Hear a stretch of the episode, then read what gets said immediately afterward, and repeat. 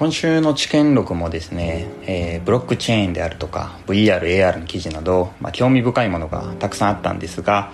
まあ、スポーツの秋ということでですね今日はあの女子テニスの大坂なおみ選手の話題を取り上げたいというふうに思います。まあ、あのこのリスナーの中にもですね全米オープンを見ていた方もいらっしゃるかなというふうに思います、まあ、残念ながらですねあの大坂選手、まあ、準々決勝の前にですね負けてしまったんですが、まあ、世界ランキング1位の座には今も君臨しているような状態です、まあ、今日はですねこの大坂選手によってどれくらい日本のテニス人口が増えるのかっていうのをですね、まあ、フェルミ推定的なアプローチで考えてみたいというふうに思います。フェルミ推定というのはですねあの正確な数値がま分からない時にですね、まあ、入手しやすい情報の中からですね、まあ、概算値をま算出する、まあ、そんな手法になります、ま今回ですねあの日本の、えー、っとテニス人口が増えるのを考えるためにですね、まシンプルにあの、まあ、新たな新たにですねテニスを始める人イコール、まあ、新たにテニスをする可能性のある人かけるその中で新しくテニスを始める人の割合というふうに考えていきたいというふうに思います。まずですね新たにテニスをする可能性のある人というのを考えてみます、まあ、これはですね総人口かける、まあ、新たにテニスをする可能性のある人の割合で出すことができます、まあ、総人口、まあ、1億2000万人のうち、まあ、テニスをする可能性のある人というのを、まあ、年齢軸で具体的にイメージしてみましょう、まあ、大体イメージとしてはまあ10代から50代ぐらいということになるでしょうか。まあ、およそこの中ではですね、まあ、総人口のまあ4分の3ぐらいをまあ母集団として、まあ、考える考えることができるかなというふうに思います、まあ、ここではですね、まあ、1億2000万人かけるまあ4分の3というふうに計算して、まあ、9000万人が新たにテニスを可能性のある、まあ、母集団というふうに、えー、します、まあ、次にですね、まあ、新たに新しくですねテニスを始める人の割合というのを考えてみましょう。まあ、ここではですね身の回りの人の中でですねテニスをこれから始める人が、まあ、どれくらいいそうかというのをイメージしてみたいというふうに思います、まあ、同僚とか上司とか部下というのをまあ想像してですね、まあ、何人に1人ぐらいがテニスを始めるかというのを考えてみましょう、最近テニスを始めたという人はですね何人集めれば出会えそうでしょうか？まあ、ここではですねちょっと明確な根拠はないのですが、まあ、一度仮にですね200人に1人というふうに置いてみたいというふうに思います、まあ、ここでですね必要な情報というのが、えー、算出することができましたので、まあ、新たにテニスをする可能性のある9000万人かける、まあ、その中で新たにテニスを始める人の割合200人に1人という計算で45万人という数値を出すことができました。まあ、ここでですね大事なことというのはですね前提を押さえておく必要があります、まあ、先ほどのですねあの仮説の、えー、っと出し方というのはですね、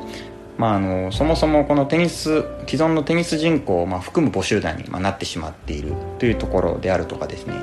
まあ、テニスを始める人の割合をまあ一律で200人に1人というふうに考えていたりとかですね、まあ、実際にこの大坂なおみ選手の連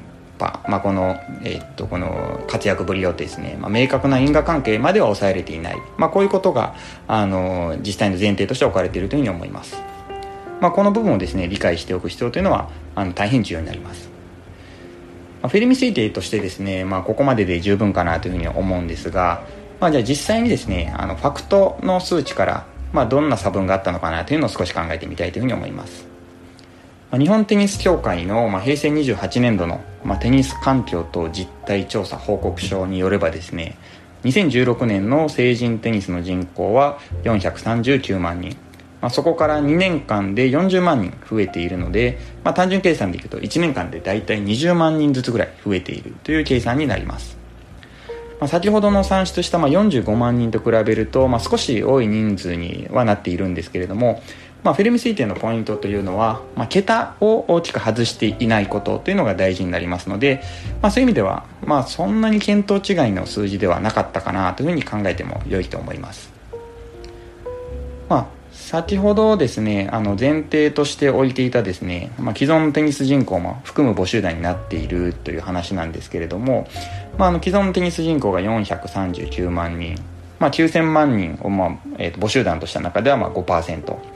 まあ、先ほどの母集団をですね9000万人としたものを、まあ、8500万人とするかの違いというのはですねそんなに大きなインパクトの差はないように思います。まあ、またですね、まあ、テニスの、まあ人えー、始める人の割合を一律で設定しているというところも前提として置いていましたが、まあ、あの実際に見てみるとですねあまりまあ成人とですね10代の伸び率なんかも大きな違いがなかったので、まあ、そこはあまり大きな違いはなかったかなというふうに思います。またですね、まあ、どれだけこの大坂なおみ選手にですね、あの、影響を受けられたのかっていうところっていうのは、まあ、なかなか因果関係というのはですね、この時点のデータでは見ることはできないんですが、まあ、もしもですね、2020年のこの、えっ、ー、と、どれぐらい、えっ、ー、と、テニス人口が増えたかっていうようなデータを見るとですね、もしかすると因果関係なんかがですね、見えるかなというふうに思いますので、ちょっとまたですね、この次回のこの2020年の報告書なんかを見てみると、まあ、どれくらい増えたのかなっていうのは見て面白いかなというふうに思います。はい。まあ、今日はですねここまでにしたいというふうに思うんですが、まあ、皆さんもですね身近な話題の中からぜひこうフェルミ推定を使ってですね、えー、っと将来の数値なんかを予測することはなんか面白いんじゃないかなと思いますので試してみてください、